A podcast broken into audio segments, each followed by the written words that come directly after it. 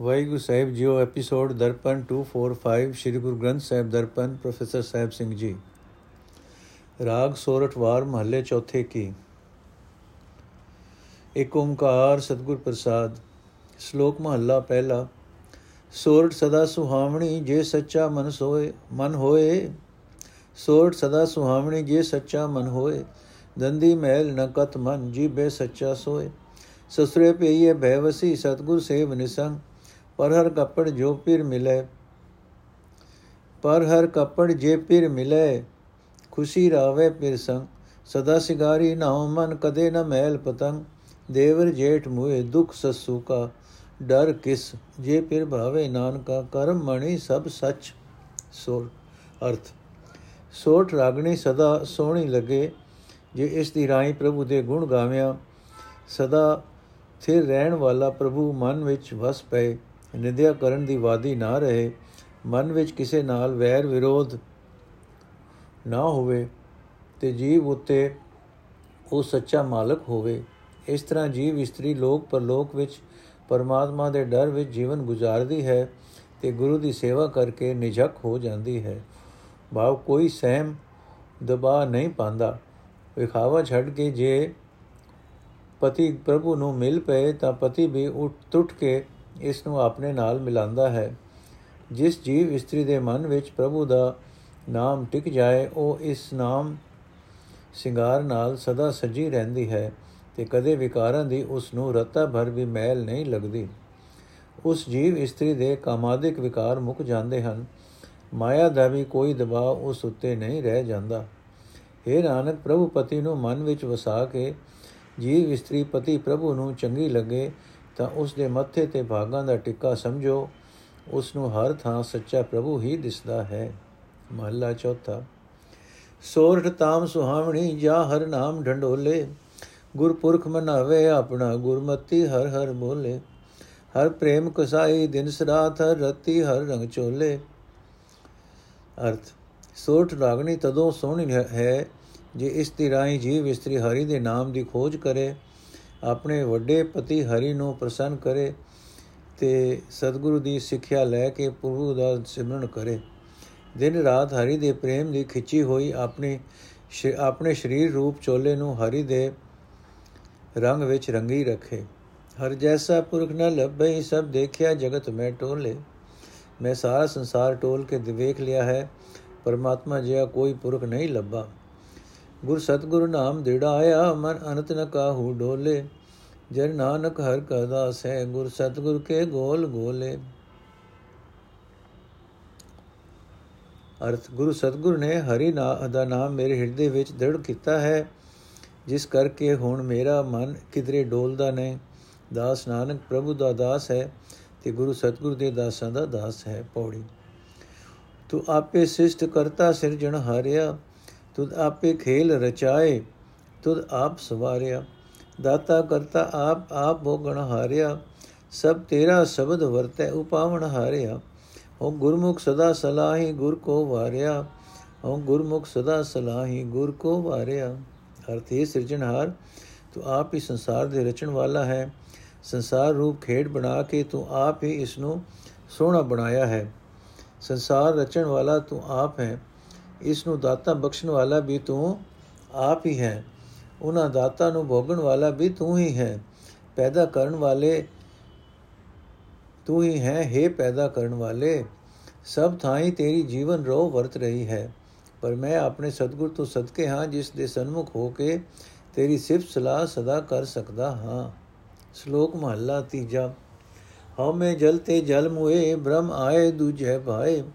ਪੂਰੇ ਸਤਗੁਰੂ ਰਾਖ ਲਿਏ ਆਪਣੇ ਭੰਨੇ ਪਾਏ। ਅਰਥ ਸੰਸਾਰੀ ਜੀਵ ਹਉਮੈ ਵਿੱਚ ਸੜਦੇ ਹੋਏ ਸੜ ਮੁਏ ਹਨ, ਮੜ ਸੜ ਮੁਏ ਸਨ ਤੇ ਮਾਇਆ ਦੇ ਮੋਹ ਵਿੱਚ ਭਟਕ ਭਟਕ ਕੇ ਜਦੋਂ ਗੁਰੂ ਦੇ ਦਰ ਤੇ ਆਏ ਤਾਂ ਪੂਰੇ ਸਤਗੁਰ ਨੇ ਆਪਣੇ ਲੜ ਲਾ ਕੇ ਬਚਾ ਲਏ ਹਨ। ਇਹ ਜਗ ਜਲਤਾ ਨਦਰੀ ਆਇਆ, ਗੁਰ ਕੇ ਸ਼ਬਦ ਸੁਭਾਏ, ਸ਼ਬਦ ਰਤੇ ਸੇ ਸੀਤਲ ਭਏ ਨਾਨਕ ਸੱਚ ਕਮਾਏ ਉਹਨਾਂ ਨੂੰ ਸਤਗੁਰੂ ਦੇ ਸ਼ਬਦ ਦੀ ਰਾਹੀਂ ਸੁਭਾਵਕ ਹੀ ਇਹ ਸੰਸਾਰ ਸੜਦਾ ਦਿਸਿਆ। ਤਾਂ ਹੋਏ, ਹੈ ਨਾਨਕ, ਉਹ ਗੁਰੂ ਦੇ ਸ਼ਬਦ ਵਿੱਚ ਰੰਗੀਜ ਕੇ ਤੇ ਨਾਮ ਸਿਮਰਨ ਦੀ ਕਮਾਈ ਕਰਕੇ ਠੰਡੇ ਠਾਰ ਹੋ ਗਏ। ਮਹਲਾ ਤੀਜਾ, ਸਫਲਿਓ ਸਤਗੁਰ ਸੇਵਿਆ ਜਨ ਧਨ ਜਨਮ ਪਰਵਾਣ ਜਿਨ੍ਹਾਂ ਸਤਗੁਰ ਸੇਵਦਿਆ,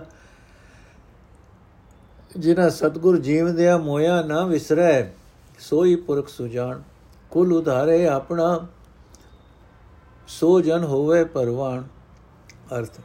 ਉਹਨਾਂ ਮਨੁੱਖਾਂ ਦਾ ਸੇਵਿਆ ਹੋਇਆ ਸਤਗੁਰੂ ਸਫਲ ਹੈ। ਬਾਬ ਸਤਗੁਰ ਦੀ ਸੇਵਾ ਉਹਨਾਂ ਲਈ ਸਫਲ ਹੈ ਤੇ ਉਹਨਾਂ ਦਾ ਜਨਮ ਵੀ ਸਲਾਗਾ ਯੋਗ ਤੇ ਕਬੂਲ ਹੋਣ ਦੇ ਯੋਗ ਹੁੰਦਾ ਹੈ। ਉਹੀ ਮਨੁੱਖ ਸਿਆਣੇ ਗਿਣੇ ਜਾਂਦੇ ਹਨ, ਜਿਨ੍ਹਾਂ ਨੂੰ ਸਾਰੀ ਉਮਰ ਕਦੇ ਵੀ ਆਪਣਾ ਸਤਗੁਰੂ ਨਹੀਂ ਭੁੱਲਦਾ। ਜੋ ਮਨੁੱਖ ਇਹੋ ਜਿਹੀ ਕਾਰ ਕਰਦਾ ਹੈ, ਉਹ ਆਪ ਕਬੂਲ ਹੋ ਜਾਂਦਾ ਹੈ ਤੇ ਆਪਣੇ ਕੁਲ ਨੂੰ ਵੀ ਧਾਰ ਲੈਂਦਾ ਹੈ। ਗੁਰਮੁਖ ਮੋਏ ਜੀਵ ਦੇ ਪਰਵਾਨ ਹੈ ਮਨਮੁਖ ਜਨਮ ਮਰਾ, ਜਨਮ ਮਰਾਏ ਨਾਨਕ ਮੋਏ ਨ ਆਖਿਏ ਜੇ ਗੁਰ ਕੇ ਸ਼ਬਦ ਸਮਾਹੇ। ਅਰਥ, ਸਤਗੁਰ ਦੇ ਸਨਮੁਖ ਮਨੁੱਖ ਕਬੂਲ ਹਨ, ਪਰ ਮਨ ਦੇ ਅਧੀਨ ਮਨੁੱਖ ਜਮਦੇ ਮਰਦੇ ਰਹਿੰਦੇ ਹਨ। हे ਨਾਨਕ, ਜੋ ਮਨੁੱਖ ਸਤਗੁਰ ਦੇ ਸ਼ਬਦ ਵਿੱਚ ਲੀਨ ਹੋ ਜਾਂਦੇ ਹਨ, ਉਹਨਾਂ ਨੂੰ ਮੋਏ ਹੋਏ ਨਹੀਂ ਆਖੀਦਾ। ਪੌੜੀ, ਹਰ ਪੁਰਖ ਨਿਰੰਜਨ ਸੇਵ ਹਰ ਨਾਮ ਲਿਆਈਏ ਸਤ ਸੰਗਤ ਸਾਧੂ ਲਗ ਹਰ ਨਾਮ ਸਮਾਈਏ ਅਰਥ, ਮਾਇਆ ਤੋਂ ਰਹਿਤ ਅਕਾਲ ਪੁਰਖ ਦੀ ਸੇਵਾ ਕਰਕੇ ਉਸ ਦਾ ਨਾਮ ਸਿਮਰਨਾ ਚਾਹੀਦਾ ਹੈ।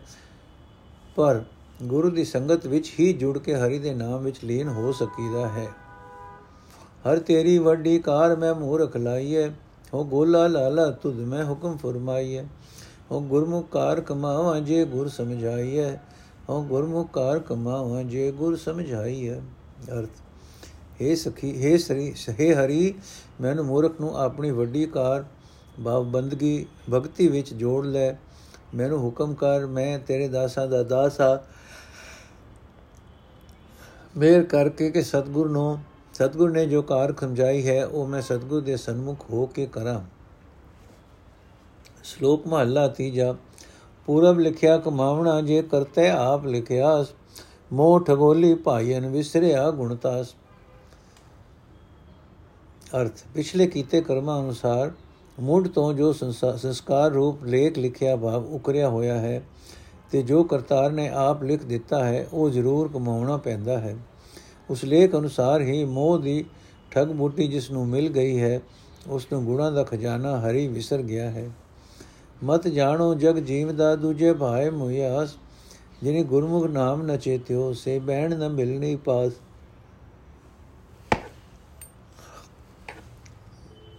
ਅਰਥ, ਉਸ ਸੰਸਾਰ ਨੂੰ ਜਿਉਂਦਾ ਨਾ ਸਮਝੋ, ਜੋ ਮਾਇਆ ਦੇ ਮੋਹ ਵਿੱਚ ਮੋਇਆ ਪਿਆ ਹੈ।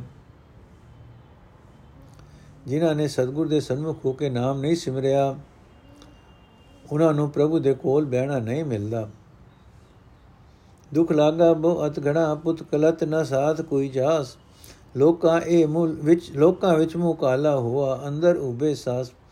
ਮਨ ਮੁਖਾਂ ਨੋ ਕੋ ਨ ਵਿਸਹੀ ਚੁੱਕ ਗਿਆ ਵੇ ਸਾਸ।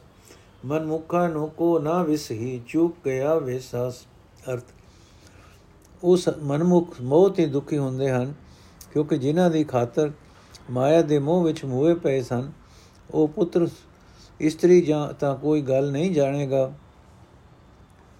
ਕੋਈ ਨਾਲ ਨਹੀਂ ਜਾਏਗਾ। ਉਹ ਪੁੱਤਰ, ਇਸਤਰੀ ਤਾਂ ਕੋਈ ਨਾਲ ਨਹੀਂ ਜਾਏਗਾ। ਸੰਸਾਰ ਦੇ ਲੋਕਾਂ ਵਿੱਚ ਵੀ ਉਸ ਦਾ ਮੂੰਹ ਕਾਲਾ ਹੋਇਆ। ਸੰਸਾਰ ਦੇ ਲੋਕਾਂ ਵਿੱਚ ਵੀ ਉਹਨਾਂ ਦਾ ਮੂੰਹ ਕਾਲਾ ਹੋਇਆ, ਭਾਵ ਸ਼ਰਮਿੰਦੇ ਹੋਏ ਤੇ ਹੌਕੇ ਲੈਂਦੇ ਹਨ। ਮਨਮੁਖਾਂ ਦਾ ਕੋਈ ਵਿਸਾਰ ਨਹੀਂ ਕਰਦਾ, ਉਹਨਾਂ ਦਾ ਇਤਬਾਰ ਮੁੱਕ ਜਾਂਦਾ ਹੈ। ਨਾਨਕ ਗੁਰਮੁਖਾਂ ਨੂੰ ਸਭ ਨੋ ਸੁਖ ਅਗਲਾ, ਜਿਨ ਅੰਤਰ ਨਾਮ ਨਿਵਾਸ। ਨਾਨਕ ਗੁਰਮੁਖਾਂ ਨੂੰ ਸੁਖ ਅਗਲਾ, ਜਿਨ ਅੰਤਰ ਨਾਮ ਨਿਵਾਸ। ਇਹ ਨਾਨਕ ਗੁਰਮੁਖਾਂ ਬਹੁਤ ਸੁਖ ਹੁੰਦਾ ਹੈ ਕਿਉਂਕਿ ਉਹਨਾਂ ਦੇ ਹਿਰਦੇ ਵਿੱਚ ਨਾਮ ਦਾ ਨਿਵਾਸ ਹੁੰਦਾ ਹੈ। ਮਹੱਲਾ ਤੀਜਾ। ਸੇ ਸੈਣ ਸੇ ਸਜਣਾ ਜੇ ਗੁਰਮੁਖ ਮਿਲੇ ਸੁਭਾਏ, ਸਤਗੁਰ ਕਾ ਬਾਣਾ ਅੰਦਿਨ ਕਰੇ, ਸੇ ਸਚ ਰਹੇ ਸਮਾਏ। ਅਰਥ, ਸਤਗੁਰ ਦੇ ਸਨਮੁਖ ਹੋਏ ਜੋ ਮਨੁੱਖ ਆਪਾ ਨਿਵਾਰ ਕੇ ਪ੍ਰਭੂ ਵਿੱਚ ਸੁਭਾਵਕ ਹੀ ਲੀਨ ਹੋ ਜਾਂਦੇ ਹਨ, ਉਹ ਭਲੇ ਲੋਕ ਹਨ। ਤੇ ਸਾਡੇ ਸਾਥੀ ਹਨ। ਜੋ ਸਦਾ ਸਤਗੁਰ ਦਾ ਬਾਣਾ ਮੰਨਦੇ ਹਨ, ਉਹ ਸੱਚੇ ਹਰੀ ਵਿੱਚ ਸਮਝ ਸਮਾਏ ਹੋ ਰਹਿੰਦੇ ਹਨ। ਦੂਜੇ, ਭਾਏ ਲੱਗੇ ਨਾ ਸੱਜਣ ਆਖੀਏ ਜੇ ਅਭਿਮਾਨ ਕਰੇ ਵੇਕਾਰ। ਮਨਮੁਖ ਆਪਣੇ ਅਰਥ, ਉਹਨਾਂ ਨੂੰ ਸੰਤ ਜਾਂ ਨਹੀਂ ਆਖੀਦਾ, ਜੋ ਮਾਇਆ ਦੇ ਮੋਹ ਵਿੱਚ ਲੱਗੇ ਹੋਏ ਹੰਕਾਰ ਤੇ ਵਿਕਾਰ ਕਰਦੇ ਹਨ। ਮਨਮੁਖ ਆਪ ਸਵਾਰਥੀ ਕਾਰਜ ਨਾ ਸਕੈ ਸਵਾਰ। ਨਾਨਕ ਪੂਰਬ ਲਿਖਿਆ ਕਮਾਵਣਾ ਕੋਈ ਨ ਮੇਟਣ ਹਾਰ। ਮਨਮੁਖ ਆਪਣੇ ਮਤਲਬ ਦੇ ਪਿਆਰੇ ਹੋਣ ਕਰਕੇ ਕਿਸੇ ਦਾ ਕੰਮ ਨਹੀਂ ਸਵਾਰ ਸਕਦੇ। ਪਰ ਹੈ ਨਾਨਕ, ਉਹਨਾਂ ਦੇ ਸਿਰ ਕੀ ਦੋਸ਼? ਪਿਛਲੇ ਕੀਤੇ ਕੰਮਾਂ ਅਨੁਸਾਰ ਮੁੱਢ ਤੋਂ ਉਕਰਿਆ ਹੋਇਆ ਸੰਸਕਾਰ ਰੂਪ ਲੇਖ ਕਮਾਉਣਾ ਪੈਂਦਾ ਹੈ। ਕੋਈ ਮਿਟਾਉਣ ਜੋਗਾ ਨਹੀਂ। ਪੋੜੀ ਤੁਧ ਆਪੇ ਜਗਤ ਉਪਾਇਕ ਹੈ। ਆਪ ਖੇਲ ਰਚਾਇਆ। ਤ੍ਰੈ ਗੁਣ ਆਪ ਸਿਰਜਿਆ, ਮਾਇਆ ਮੋਹ ਵਧਾਇਆ। हे ਹਰੀ, ਤੂੰ ਆਪ ਹੀ ਸੰਸਾਰ ਰਚ ਕੇ ਆਪ ਹੀ ਖੇਡ ਬਣਾਈ ਹੈ। ਤੂੰ ਆਪ ਹੀ ਮਾਇਆ ਦੇ ਤਿੰਨ ਗੁਣ ਬਣਾਏ ਹਨ ਤੇ ਆਪ ਹੀ ਮਾਇਆ ਦੇ ਮੋਹ ਜਗਤ ਵਿੱਚ ਵਧਾ ਦਿੱਤਾ ਹੈ। ਵਿੱਚ ਹਉ ਲੇਖਾ ਮੰਗੀਏ, ਫਿਰ ਆਵੇ ਜਾਇਆ। ਜਿਨਾ ਹਰ ਆਪ ਕਿਰਪਾ ਕਰੇ, ਸੇ ਗੁਰ ਸਮਝਾਇਆ। ਅਰਥ। ਇਸ ਮੋਹ ਤੇ, ਇਸ ਮੋਹ ਤੋਂ ਉਪਜੇ ਹੰਕਾਰ ਵਿੱਚ ਲੱਗਿਆ ਦਰਗਾਹ ਵਿੱਚ ਲੇਖਾ ਮੰਗੀਦਾ ਹੈ ਤੇ ਫਿਰ ਜਮਣਾ ਮਰਨਾ ਪੈਂਦਾ ਹੈ। ਜਿਨ੍ਹਾਂ ਤੇ ਹਰੀ ਆਪ ਮਿਹਰ ਕਰਦਾ ਉਹਨਾਂ ਨੂੰ ਸਤਿਗੁਰ ਨੇ ਇਹ ਸਮਝ ਪਾ ਦਿੱਤੀ ਹੈ। ਬਲਿਹਾਰੀ ਗੁਰ ਆਪਣੇ ਸਦਾ ਸਦਾ ਘੁਮਾਇਆ ਇਸ ਕਰਕੇ ਮੈਂ ਆਪਣੇ ਸਤਿਗੁਰ ਤੋਂ ਸਦਕੇ ਹਾਂ ਤੇ ਸਦਾ ਵਾਰਨੇ ਜਾਂਦਾ ਹਾਂ। ਸ਼ਲੋਕ ਮਹੱਲਾ ਤੀਜਾ। ਮਾਇਆ ਮਮਤਾ ਮੋਹਣੀ ਜਿਨ ਵਿਣਦਨ ਤਾਂ ਜਗ ਖਾਇਆ ਮਨ ਮੁਖਾ ਦੇ ਗੁਰਮੁਖ ਉਬਰੇ ਜਿਨੇ ਸਚ ਨਾਮ ਚਿਤ ਲਾਇਆ।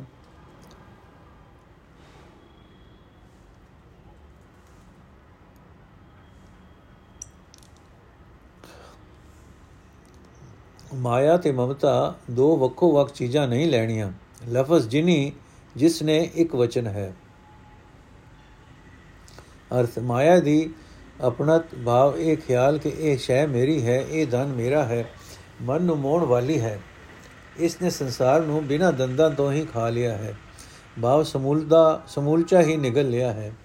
ਮਨਮੁਖ ਇਸ ਮਮਤਾ ਵਿੱਚ ਗ੍ਰਸੀ ਗਏ ਹਨ ਤੇ ਜਿਨ੍ਹਾਂ ਗੁਰਮੁਖਾਂ ਨੇ ਸੱਚੇ ਨਾਮ ਵਿੱਚ ਚਿਤ ਜੋੜਿਆ ਹੈ, ਉਹ ਬਚ ਗਏ ਹਨ। ਬਿਨ ਨਾਵੇਂ ਜਗ ਕਮਲਾ ਫਿਰੈ, ਗੁਰਮੁਖ ਨਤਰੀ ਆਇਆ। ਧੰਦਾ ਕਰਤਿਆ ਨਿਰਫ ਨਿਫਲ ਜਨਮ ਗਵਾਇਆ, ਸੁਖਦਾਤਾ ਮਨ ਨ ਵਸਾਇਆ ਸਤਗੁਰ ਦੇ ਸਨਮੁਖ ਹੋ ਕੇ ਇਹ ਦਿਸ ਪੈਂਦਾ ਹੈ ਕਿ ਸੰਸਾਰ ਨਾਮ ਤੋਂ ਬਿਨਾ ਕਮਲਾ ਹੋਇਆ ਫਿਰਦਾ ਹੈ, ਪਰ ਭਟਕਦਾ ਹੈ। ਮਾਇਆ ਦੇ ਕਰਜ਼ੀ ਕਜ਼ੀਏ ਮਾਇਆ ਦੇ ਕਜ਼ੀਏ ਕਰਦਿਆਂ ਮਨੁੱਖਾ ਜਨਮ ਨਿਸ਼ਫਲ ਗਵਾ ਲੈਂਦਾ ਹੈ। ਤੇ ਸੁਖਦਾਤਾ ਰਾਮ, ਤੇ ਸੁਖਦਾਤਾ ਨਾਮ ਮਨ ਵਸ ਵਿੱਚ ਨਹੀਂ ਵਸਾਉਂਦਾ। ਨਾਨਕ ਨਾਮ ਤਿਨਾ ਕੋ ਮਿਲਿਆ, ਜਿਨ ਕੋ ਧੁਰ ਲਿਖ ਪਾਇਆ। ਅਰਥ ਹੈ ਨਾਨਕ, ਨਾਮ ਉਹਨਾਂ ਮਨੁੱਖਾਂ ਨੂੰ ਹੀ ਮਿਲਦਾ ਹੈ, ਜਿਨ੍ਹਾਂ ਦੇ ਹਿਰਦੇ ਵਿੱਚ ਮੁੱਢ ਤੋਂ ਕੀਤੇ ਕਰਮਾਂ ਦੇ ਅਨੁਸਾਰ ਸੰਸਕਾਰ ਰੂਪ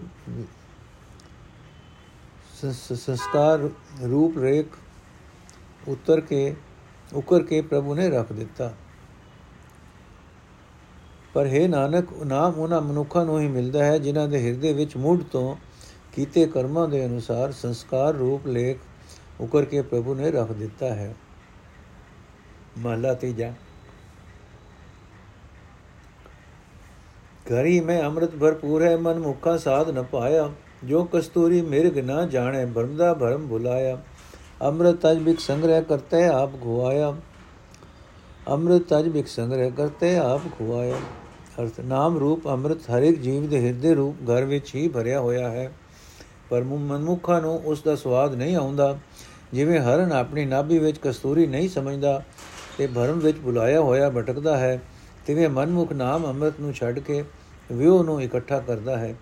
ਪਰ ਉਸ ਦੇ ਵੀ ਕੀ ਵਸ?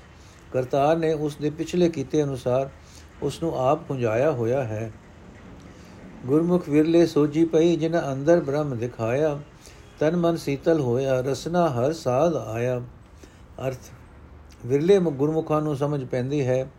ਉਹਨਾਂ ਨੂੰ ਹਿਰਦੇ ਵਿੱਚ ਹੀ ਪਰਮਾਤਮਾ ਦਿਸ ਪੈਂਦਾ ਹੈ। ਉਹਨਾਂ ਦਾ ਮਨ ਤੇ ਸਰੀਰ ਠੰਡੇ ਠਾਰ ਹੋ ਜਾਂਦੇ ਹਨ ਤੇ ਜੀਬ ਨਾਲ ਜਪ ਕੇ ਉਹਨਾਂ ਨੂੰ ਨਾਮ ਦਾ ਸਵਾਦ ਆ ਜਾਂਦਾ ਹੈ। ਸਬਦੇ ਹੀ ਨਾ ਉਪਜੈ, ਸਬਦੇ ਮੇਲ ਮਿਲਾਇਆ। ਬਿਨ ਸਬਦੇ ਸਭ ਜਗ ਬੋਰੋ ਨਾ, ਬਿਰਥਾ ਜਨਮ ਗਵਾਇਆ। ਅਰ ਸਤਗੁਰ ਦੇ ਸ਼ਬਦ ਨਾਲ ਹੀ ਨਾਮ ਦਾ ਅੰਕੁਰ ਹਿਰਦੇ ਵਿੱਚ ਉਗਦਾ ਹੈ ਤੇ ਸ਼ਬਦ ਦੇ ਰਾਹੀਂ ਹੀ ਹਰੀ ਨਾਲ ਮੇਲ ਹੁੰਦਾ ਹੈ। ਸ਼ਬਦ ਤੋਂ ਬਿਨਾ ਸਾਰਾ ਸੰਸਾਰ ਪਾਗਲ ਹੋਇਆ ਪਿਆ ਹੈ ਤੇ ਮਨੁੱਖਾ ਜਨਮ ਵਿਅਰਥ ਗਵਾਉਂਦਾ ਹੈ। ਅੰਮ੍ਰਿਤ ਇੱਕੋ ਸ਼ਬਦ ਹੈ, ਨਾਨਕ ਗੁਰਮੁਖ ਪਾਇਆ। ਅਰਥ, ਹੈ ਨਾਨਕ, ਗੁਰੂ ਦਾ ਇੱਕ ਸ਼ਬਦ ਹੀ ਆਤਮਿਕ ਜੀਵਨ ਦੇਣ ਵਾਲਾ ਜਲ ਹੈ, ਜੋ ਸਤਿਗੁਰ ਦੇ ਸਨਮੁਖ ਮਨੁੱਖ ਨੂੰ ਮਿਲਦਾ ਹੈ। ਪੌੜੀ ਜੋ ਹਰ ਪੁਰਖ ਅਗਮ ਹੈ, ਸੋ ਹਰ ਪੁਰਖ ਅਗਮ ਹੈ, ਕੋ ਕਿਤ ਵਿਦ ਪਾਈਏ ਤਿਸ ਰੂਪ ਨ ਰੇਖ ਅਦ੍ਰਿਸ਼ਟ ਕੋ ਜਨ ਕਿਉ ਧਿਆਈਏ ਨਿਰੰਕਾਰ ਨਿਰੰਜਨ ਹਰ ਅਗਮ ਕਿਆ ਕਹਿ ਗੁਣ ਗਾਈਏ ਅਰਥ ਹੈ ਭਾਈ, ਦਸ ਉਹ ਹਰੀ ਜੋ ਅਗਮ ਪੁਰਖ ਹੈ, ਕਿਸ ਤਰ੍ਹਾਂ ਮਿਲ ਸਕਦਾ ਹੈ? ਉਸ ਦਾ ਕੋਈ ਰੂਪ ਨਹੀਂ, ਕੋਈ ਰੇਖ ਨਹੀਂ ਦਿਸਦਾ ਵੀ ਨਹੀਂ, ਉਸ ਨੂੰ ਕਿਵੇਂ ਸਿਮਰੀਏ? ਸ਼ਕਲ ਤੋਂ ਬਿਨਾ ਮਾਇਆ ਤੋਂ ਰਹਿਤ ਹੈ, ਪਹੁੰਚ ਤੋਂ ਪਰੇ ਹੈ ਸੋ ਕੀ ਆ ਕੇ ਉਸ ਦੀ ਸਿਫਤ ਸਲਾਹ ਕਰੀਏ? ਜਿਸ ਆਪ 부ਝਾਏ ਆਪ ਸੋ ਹਰ ਮਾਰਗ ਪਾਈਏ। ਗੁਰਪੁਰੈ ਵੇਖਾ ਲਿਆ, ਗੁਰ ਸੇਵਾ ਪਾਈਏ। ਅਰ ਜਿਸ ਮਨੁੱਖ ਨੂੰ ਆਪ ਪ੍ਰਭੂ ਸਮਝ ਦਿੰਦਾ ਹੈ, ਉਹ ਪ੍ਰਭੂ ਦੇ ਰਾਹ ਤੇ ਤੁਰਦਾ ਹੈ। ਪੂਰੇ ਗੁਰੂ ਨੇ ਹੀ ਉਸ ਦਾ ਦੀਦਾਰ ਕਰਾਇਆ ਹੈ। ਗੁਰੂ ਦੀ ਦਸੀ ਕਾਰ ਕੀਤਿਆਂ ਹੀ ਉਹ ਮਿਲਦਾ ਹੈ। ਸ਼ਲੋਕ ਮਹੱਲਾ ਤੀਜਾ। ਜਿਉ ਤਨ ਕੋਲੂ ਪੀੜੀਐ ਰਤਨ ਭੋਰੀ ਡੇ। ਜਿਉ ਜਿਉ ਵੰਜੇ ਚੌਖਨੀ ਹੈ ਸੱਚੇ ਸਦੜੇ ਨੇ। ਨਾਨਕ ਮੇਲ ਨ ਚੁੱਕਈ ਰਾਤੀ ਅਤੇੜੇ। ਨਾਨਕ ਮੇਲ ਨ ਚੁੱਕਈ ਰਾਤੀ ਅਤੇੜੇ। ਅਰਥ, ਹੈ ਨਾਨਕ ਮੈਂ ਜੇ ਮੇਰਾ ਸਰੀਰ ਰਤਾ ਭਰ ਵੀ ਲਹੂ ਨਾ ਦੇਵੇ, ਭਾਵੇਂ ਤਿਲਾ ਵਾਂਗ ਇਹ ਕੋਲੂ ਵਿੱਚ ਪੀੜਿਆ ਜਾਏ ਭਾਵ ਜੇ ਅਨੇਕਾਂ ਕਰੜੇ ਕਸ਼ਟ ਆਉਣ ਤੇ ਵੀ ਮੇਰੇ ਅੰਦਰ ਸਰੀਰ ਦੇ ਬੱਚੇ ਰਹਿਣ ਦੀ ਲਾਲਸਾ ਰਤਾ ਬਿਨਾ ਹੋਵੇ। ਜੋ, ਜੇ ਮੇਰੀ ਜਿੰਦ ਸੱਚੇ ਪ੍ਰਭੂ ਦੇ ਪਿਆਰ ਤੇ ਤੋਂ ਵਾਰਨੇ ਸਦਕੇ ਪਈ ਹੋਵੇ, ਤਾਂ ਹੀ ਪ੍ਰਭੂ ਨਾਲ ਮਿਲਾਪ ਦਾ ਨਾ ਦਿਨੋਂ ਦਿਨੋਂ ਨਾ ਰਾਤ ਕਦੇ ਵੀ ਨਹੀਂ ਟੁੱਟਦਾ।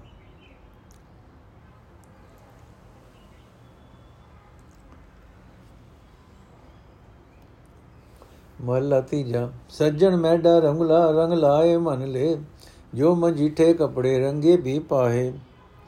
ਨਾਨਕ ਰੰਗ ਨ ਉਤਰੇ, ਬਿਆ ਨ ਲੱਗੇ ਕੇ। ਅਰਥ, ਮੇਰਾ ਸੱਜਣ ਰੰਗੀਲਾ ਹੈ, ਮਨ ਲੈ ਕਿ ਪ੍ਰੇਮ ਦਾ ਰੰਗ ਲਾ ਦਿੰਦਾ ਹੈ। ਜਿਵੇਂ ਕਪੜੇ ਵੀ ਪਾਗ ਦੇ ਕੇ ਮਜੀਠ ਵਿੱਚ ਰੰਗੇ ਜਾਂਦੇ ਹਨ, ਤਿਵੇਂ ਆਪਾ ਦੇ ਕੇ ਹੀ ਪ੍ਰੇਮ ਰੰਗ ਮਿਲਦਾ ਹੈ। ਇਹ ਨਾਨਕ, ਇਸ ਤਰ੍ਹਾਂ ਦਾ ਰੰਗ ਫੇਰ ਨਹੀਂ ਲੈਂਦਾ ਅਤੇ ਨਾ ਹੀ ਕੋਈ ਹੋਰ ਚੜ ਸਕਦਾ ਹੈ। ਭਾਵ ਹਰ ਕੋਈ ਚੀਜ਼ ਪਿਆਰੀ ਨਹੀਂ ਲੱਗ ਸਕਦੀ।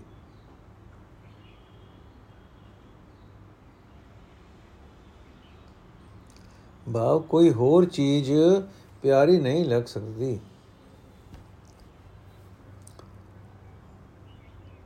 ਪੌੜੀ, ਹਰ ਆਪ ਵਰਤੇ ਆਪ, ਹਰ ਆਪ ਬੁਲਾਇੰਦਾ, ਹਰ ਆਪੇ ਸਿਰ ਸਵਾਰ ਸਿਰ ਧੰਦੇ ਲਾਇੰਦਾ। ਅਰਥ, ਹਰੀ ਆਪ ਹੀ ਸਭ ਕੁਝ ਵਿਆਪ ਰਿਹਾ ਹੈ। ਹਰੀ ਆਪ ਹੀ ਸਭ ਵਿੱਚ ਵਿਆਪ ਰਿਹਾ ਹੈ ਅਤੇ ਆਪ ਹੀ ਸਭ ਨੂੰ ਬੁਲਾਉਂਦਾ ਹੈ, ਭਾਵ ਆਪ ਹੀ ਹਰ ਇੱਕ ਵਿੱਚ ਬੋਲਦਾ ਹੈ। ਸੰਸਾਰ ਨੂੰ ਆਪ ਹੀ ਰਚ ਕੇ ਹਰ ਇੱਕ ਜੀਵ ਨੂੰ ਮਾਇਆ ਦੇ ਕਜ਼ੀਏ ਵਿੱਚ ਲਾ ਲੈਂਦਾ ਹੈ। ਇਕਨਾ ਭਗਤੀ ਲਾ ਇੱਕ ਆਪ ਖੁਆਇਂਦਾ ਇਕਨਾ ਮਾਰਗ ਪਾਏ ਕੋ ਜੜ ਪਾਏਂਦਾ। ਅਰਥ ਇਕਨਾ ਨੂੰ ਆਪਣੀ ਭਗਤੀ ਵਿੱਚ ਲਾਉਂਦਾ ਹੈ ਤੇ ਕਈ ਜੀਵਾਂ ਨੂੰ ਆਪ ਹੀ ਬੁਲਾਉਂਦਾ ਹੈ। ਇਕਨਾ ਨੂੰ ਸਿੱਧੇ ਰਾਹ ਤੇ ਤੋਰਦਾ ਹੈ ਤੇ ਇਕਨਾ ਨੂੰ ਕੁਰਾਏ ਪਾ ਦਿੰਦਾ ਹੈ। ਜਨ ਨਾਨਕ ਨਾਮ ਪਿਧਿਆਏ ਗੁਰਮੁਖ ਗੁਣ ਗਾਇਂਦਾ, ਜਨ ਨਾਨਕ ਨਾਮ ਧਿਆਏ ਗੁਰਮੁਖ ਗੁਣ ਗਾਇਂਦਾ। ਅਰਥ, ਦਾਸ ਨਾਨਕ ਵੀ ਉਸ ਦੀ ਭਗਤੀ ਦੀ ਖਾਤਰ ਨਾਮ ਸਿਮਰਦਾ ਹੈ ਤੇ ਸਤਿਗੁਰ ਦੇ ਸਨਮੁਖ ਹੋ ਕੇ ਉਸ ਦੀ ਸਿਫਤ ਸਲਾਹ ਕਰਦਾ ਹੈ। ਸ਼ਲੋਕ ਮਹਲਾ ਤੀਜਾ, ਸਤਿਗੁਰ ਕੀ ਸੇਵਾ ਸਫਲ ਹੈ, ਜੇ ਕੋ ਕਰੇ ਚਿਤਲਾਏ ਮਨ ਚਿੰਦਿਆ ਫਲ ਪਾਵਣਾ ਹਉਮੈ ਵਿੱਚੋਂ ਜਾਏ। ਬੰਧਨ ਤੋੜੇ ਮੁਕਤ ਹੋਏ, ਸੱਚੇ ਰਹੇ ਸਮਾਏ। ਬੰਧਨ ਤੋੜੇ ਮੁਕਤ ਹੋਏ, ਸੱਚੇ ਰਹੇ ਸਮਾਏ। ਅਰਥ, ਜੇ ਕੋਈ ਮਨੁੱਖ ਚਿਤ ਲਗਾ ਕੇ ਸੋਭਾ ਕਰੇ, ਜੇ ਕੋਈ ਮਨੁੱਖ ਚਿਤ ਲਗਾ ਕੇ ਸੇਵਾ ਕਰੇ, ਤਾਂ ਸਤਿਗੁਰ ਦੀ ਦਸੀ ਸੇਵਾ ਜ਼ਰੂਰ ਫਲ ਲਾਂਦੀ ਹੈ। ਮਨ ਇਛਿਆ ਫਲ ਮਿਲਦਾ ਹੈ, ਅਹੰਕਾਰ ਮਨ ਵਿੱਚੋਂ ਦੂਰ ਹੁੰਦਾ ਹੈ। ਗੁਰੂ ਦੀ ਦਸੀ ਕਾਰ ਮਾਇਆ ਦੇ ਬੰਧਨਾਂ ਨੂੰ ਤੋੜਦੀ ਹੈ, ਬੰਧਨਾਂ ਤੋਂ ਖਲਾਸੀ ਹੋ ਜਾਂਦੀ ਹੈ। ਤੇ ਸੱਚੇ ਹਰੀ ਵਿੱਚ ਮਨੁੱਖ ਸਮਾਇਆ ਰਹਿੰਦਾ ਹੈ। ਇਸ ਜਗ ਮੈਂ ਨਾਮ ਅਲਬ ਹੈ, ਗੁਰਮੁਖ ਵਸੈ ਮਨ ਆਏ ਨਾਨਕ ਜੋ ਗੁਰ ਸੇਵੇ ਆਪਣਾ ਹੋਂ ਤਿਨ ਬਲਿਹਾਰੇ ਜਾਉ। ਅਰਥ ਇਹ ਸੰਸਾਰ ਵਿੱਚ ਹਰੀ ਦਾ ਨਾਮ ਦੁਰਲਭ ਹੈ। ਸਤਗੁਰ ਦੇ ਸਨਮੁਖ ਮਨੁੱਖ ਦੇ ਦੇ ਮਨ ਵਿੱਚ ਆ ਕੇ ਵਸਦਾ ਹੈ। हे ਨਾਨਕ ਆਖ, ਮੈਂ ਸਦਕੇ ਹਾਂ ਉਹਨਾਂ ਤੋਂ ਜੋ ਆਪਣੇ ਸਤਗੁਰ ਦੀ ਦਸੀ ਕਾਰ ਕਰਦੇ ਹਨ।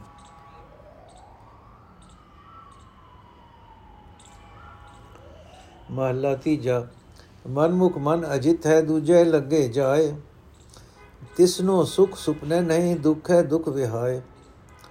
ਅਰਥ ਸਨ ਮਨ, ਮਨਮੁਖ ਦਾ ਮਨ ਉਸ ਦੇ ਕਾਬੂ ਤੋਂ ਬਾਹਰ ਹੈ, ਕਿਉਂਕਿ ਉਹ ਮਾਇਆ ਵਿੱਚ ਜਾ ਕੇ ਲੱਗਾ ਹੋਇਆ ਹੈ। ਸਿੱਟਾ ਇਹ ਕਿ ਉਸ ਨੂੰ ਸੁਪਨੇ ਵਿੱਚ ਵੀ ਸੁਖ ਨਹੀਂ ਮਿਲਦਾ। ਉਸ ਦੀ ਉਮਰ ਸਦਾ ਦੁੱਖ ਵਿੱਚ ਹੀ ਗੁਜ਼ਰਦੀ ਹੈ। ਘਰ ਘਰ ਪੜ ਪੜ ਪੰਡਿਤ ਥਕੇ, ਘਰ ਘਰ ਘਰ ਪੜ ਪੜ ਪੰਡਿਤ ਥਕੇ, ਸਿੱਧ ਸਮਾਦ ਲਗਾਏ। ਇਹ ਮਨ ਵਸ ਨਾ ਆਵੇ, ਥਕੇ ਕਰਮ ਕਮਾਏ। ਅਰਥ, ਅਨੇਕਾਂ ਪੰਡਿਤ ਲੋਕ ਪੜ ਪੜ ਕੇ ਤੇ ਸਿੱਧ ਸਮਾਧੀਆਂ ਲਾ ਲਾ ਕੇ ਥੱਕ ਗਏ ਹਨ। ਕਈ ਕਰਮ ਕਰਕੇ ਥੱਕ ਗਏ ਹਨ। ਪੜਨ ਨਾਲ ਤੇ ਸਮਾਧੀਆਂ ਨਾਲ ਇਹ ਮਨ ਕਾਬੂ ਨਹੀਂ ਆਉਂਦਾ। ਵੇਖਦਾਰੀ ਭਵ, ਵੇਖਦਾਰੀ ਵੇਖ ਕਰ ਥਕੇ ਐਨਸ ਰੰਗ, ਐਨਸ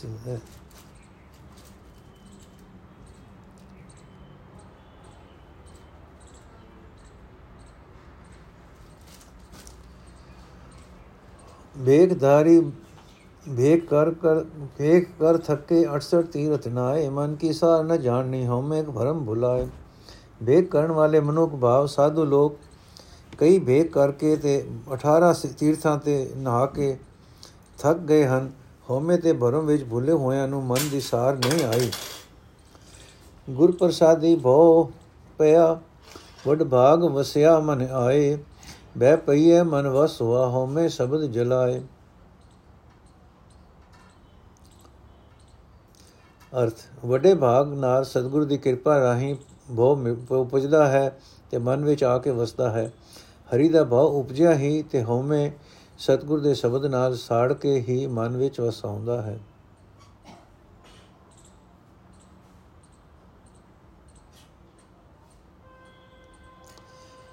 ਸਭ ਰਤੇ ਸੇ ਨਿਰਮਲੇ ਜੋਤੀ ਜੋਤ ਮਿਲਾਏ, ਸਤਗੁਰ ਮਿਲਿਐ।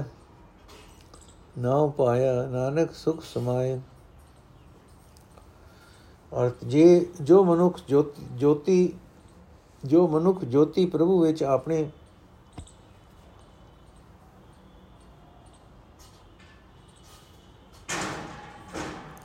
ਜੋ ਮਨੁੱਖ ਜੋਤੀ ਪ੍ਰਭੂ ਵਿੱਚ ਆਪਣੀ ਬਿਰਤੀ ਮਿਲਾ ਕੇ ਸੱਚੇ ਵਿੱਚ ਰੰਗੇ ਗਏ ਹਨ ਉਹ ਨਿਰਮਲ ਤੇ ਨਿਰਮਲ ਹੋ ਗਏ ਹਨ। हे ਨਾਨਕ, ਸਤਿਗੁਰ ਦੇ ਮਿਲਿਆ ਹੀ ਨਾਮ ਮਿਲਦਾ ਹੈ ਤੇ ਸੁਖ ਵਿੱਚ ਸਮਾਈ ਹੁੰਦੀ ਹੈ। ਪੌੜੀ, ਇਹ ਭੂਪਤ ਰਾਣੇ ਰੰਗ ਦਿਨ ਚਾਰ ਸੁਹਾਵਣਾ, ਇਹ ਮਾਇਆ ਰੰਗ ਸੁਮਖਿਨ ਮੈਂ ਲੈ ਜਾਵਣਾ। ਚਲਦਿਆਂ ਨਾਲ ਨਾ ਚੱਲੇ ਸਿਰ ਪਾਪ ਲੈ ਜਾਵਣਾ। ਅਰਥ, ਰਾਜਿਆਂ ਦੇ ਰਾਣਿਆਂ ਦੇ, ਰਾਜਿਆਂ ਤੇ ਰਾਣਿਆਂ ਦੇ ਇਹ ਰੰਗ ਚਾਰ ਦਿਨਾਂ ਭਾਵ ਥੋੜੇ ਚਿਰ ਲਈ ਸੁਹਾਗਨ ਹੁੰਦੇ ਹਨ। ਮਾਇਆ ਦਾ ਇਹ ਰੰਗ ਕਸੁੰਬੇ ਦਾ ਰੰਗ ਹੈ। ਭਾਵ ਕਸੁੰਬੇ ਵਾਂਗ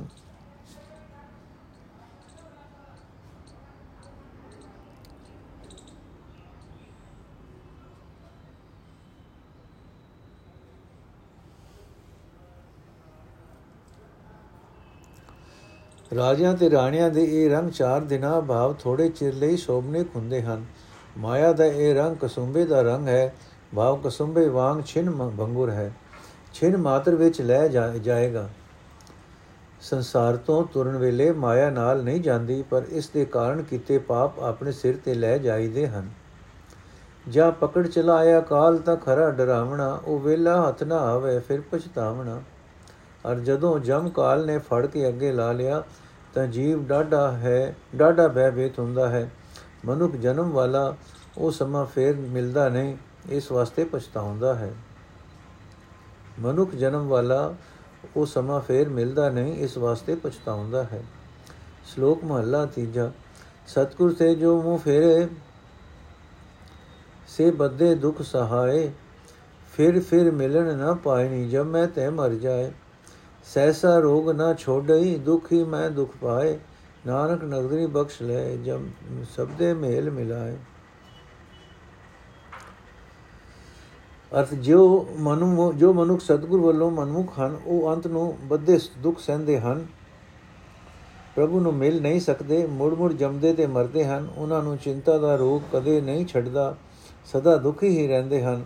हे ਨਾਨਕ, ਕਿਰਪਾ ਦ੍ਰਿਸ਼ਟੀ ਵਾਲਾ ਪ੍ਰਭੂ ਜੋ ਉਹਨਾਂ ਨੂੰ ਬਖਸ਼ ਲਏ ਤਾਂ ਸਤਿਗੁਰ ਦੇ ਸ਼ਬਦ ਦੀ ਰਾਹੀਂ ਉਹ ਉਸ ਵਿੱਚ ਮਿਲ ਜਾਂਦੇ ਹਨ। ਮਹੱਲਾ ਤੀਜਾ, ਜੋ ਸਤਿਗੁਰ ਤੇ ਮੂੰਹ ਫਿਰੇ ਤਿਨਾ ਠੌਰ ਨਾ ਠਾਓ ਜੋ ਛੁੱਟਣ ਘਰ ਘਰ ਫਿਰੇ, ਦੋ ਚਾਰਨ ਬਣਨਾਓ ਨਾਨਕ ਗੁਰਮੁਖ ਬਖਸ਼ੀਐ ਜਿਸੇ ਸਤਿਗੁਰ ਮੇਲ ਮਿਲਾਓ ਨਾਨਕ ਗੁਰਮੁਖ ਬਖਸ਼ੀਐ ਜਿਸੇ ਸਤਿਗੁਰ ਮੇਲ ਮਿਲਾਓ ਅਰਥ, ਜੋ ਮਨੁੱਖ ਸਤਿਗੁਰ ਤੋਂ ਸਤਿਗੁਰ ਤੋਂ ਮਨਮੁਖ ਹਨ ਉਹਨਾਂ ਦਾ ਨਾ ਥਾਂ ਨਾ ਥਿੱਤਾ। ਉਹ ਡਿਡ ਭਰਨ ਛੁੱਟੜ ਇਸਤਰੀ ਵਾਂਗ ਹਨ। ਉਹ ਉਹ ਵਿਚਾਰਨ ਛੁੱਟੜ ਇਸਤਰੀ ਵਾਂਗ ਹਨ, ਜੋ ਘਰ ਘਰ ਵਿੱਚ ਬਦਨਾਮ ਹੁੰਦੀ ਫਿਰਦੀ ਹੈ। ਇਹ ਨਾਨਕ, ਜੋ ਗੁਰੂ ਦੇ ਸਨਮੁਖ ਹੋ ਕੇ ਬਖਸ਼ੇ ਜਾਂਦੇ ਹਨ, ਉਹ ਸਤਿਗੁਰ ਦੀ ਸੰਗਤ ਵਿੱਚ ਮਿਲ ਜਾਂਦੇ ਹਨ। ਪੌੜੀ, ਜੋ ਸੇਵ ਹੈ ਸਤ ਮੁਰਾਰ, ਸੇ ਭਵ ਜਲ ਤਰ ਗਿਆ। ਜੋ ਬੋਲੇ ਹਰ ਹਰ ਨਾਉ, ਤਿਨ ਜਮ ਛੱਡ ਗਿਆ। ਸੇ ਦਰਗਹਿ ਪੈਂਦੇ ਜਾਏ, ਜਿਨਾ ਹਰ ਜਪ ਲਿਆ। ਹਰ ਸੇਵੇ ਸੋਈ ਸਈ ਸਈ ਪੁਰਖ ਜਿਨਾ ਹਰ ਤੁਧ ਮਇਆ ਹੁਣ ਗਾਉ ਗੁਣ ਗਾਵਾਂ ਪਿਆਰੇ ਨਿਤ ਗੁਰਮੁਖ ਬ੍ਰਹਮ ਹੋ ਗਿਆ। ਗੁਣ ਗਾਵਾਂ ਪਿਆਰੇ ਨਿਤ ਗੁਰਮੁਖ ਬ੍ਰਹਮ ਭਉ ਗਿਆ। ਅਰਥ ਜੋ ਮਨੁੱਖ ਸੱਚੇ ਹਰੀ ਨੂੰ ਸੇਵਦੇ ਹਨ, ਉਹ ਸੰਸਾਰ ਸਮੁੰਦਰ ਨੂੰ ਤਰ ਜਾਂਦੇ ਹਨ। ਜੋ ਮਨੁੱਖ ਹਰੀ ਦਾ ਨਾਮ ਸਿਮਰਦੇ ਹਨ, ਉਹਨਾਂ ਨੂੰ ਜਮ ਛੱਡ ਜਾਂਦਾ ਹੈ। ਜਿਨ੍ਹਾਂ ਨੇ ਹਰੀ ਦਾ ਨਾਮ ਜਪਿਆ ਹੈ, ਉਹ ਦਰਬਾਰ ਦਰਗਾਹ ਵਿੱਚ ਮਨ, ਸਨਮਾਨੇ ਜਾਂਦੇ ਹਨ। ਪਰ ਹੈ ਹਰੀ, ਜਿਨ੍ਹਾਂ ਉੱਤੇ ਤੇਰੀ ਮਿਹਰ ਹੁੰਦੀ ਹੈ, ਉਹੀ ਮਨੁੱਖ ਤੇਰੀ ਭਗਤੀ ਕਰਦੇ ਹਨ। ਸਤਿਗੁਰ ਦੇ ਸਨਮੁਖ ਹੋ ਕੇ ਭਰਮ ਤੇ ਦੁੱਖ ਦੂਰ ਹੋ ਜਾਂਦੇ ਹਨ। ਮਿਹਰ ਕਰ हे ਪਿਆਰੇ, ਮੈਂ ਵੀ ਤੇ ਤੇਰੇ ਸਦਾ ਗੁਣ ਗਾਵਾਂ। ਵਾਹਿਗੁਰੂ ਜੀ ਕਾ ਖਾਲਸਾ। ਵਾਹਿਗੁਰੂ ਜੀ ਕੀ ਫਤਿਹ। ਅੱਜ ਦਾ ਐਪੀਸੋਡ ਇੱਥੇ ਸਮਾਪਤ ਹੈ ਜੀ। ਸੱਤ ਪੌੜੀਆਂ ਹੋ ਗਈਆਂ ਹਨ। ਵਾਹਿਗੁਰੂ ਜੀ ਕਾ ਖਾਲਸਾ, ਵਾਹਿਗੁਰੂ ਜੀ ਕੀ ਫਤਿਹ।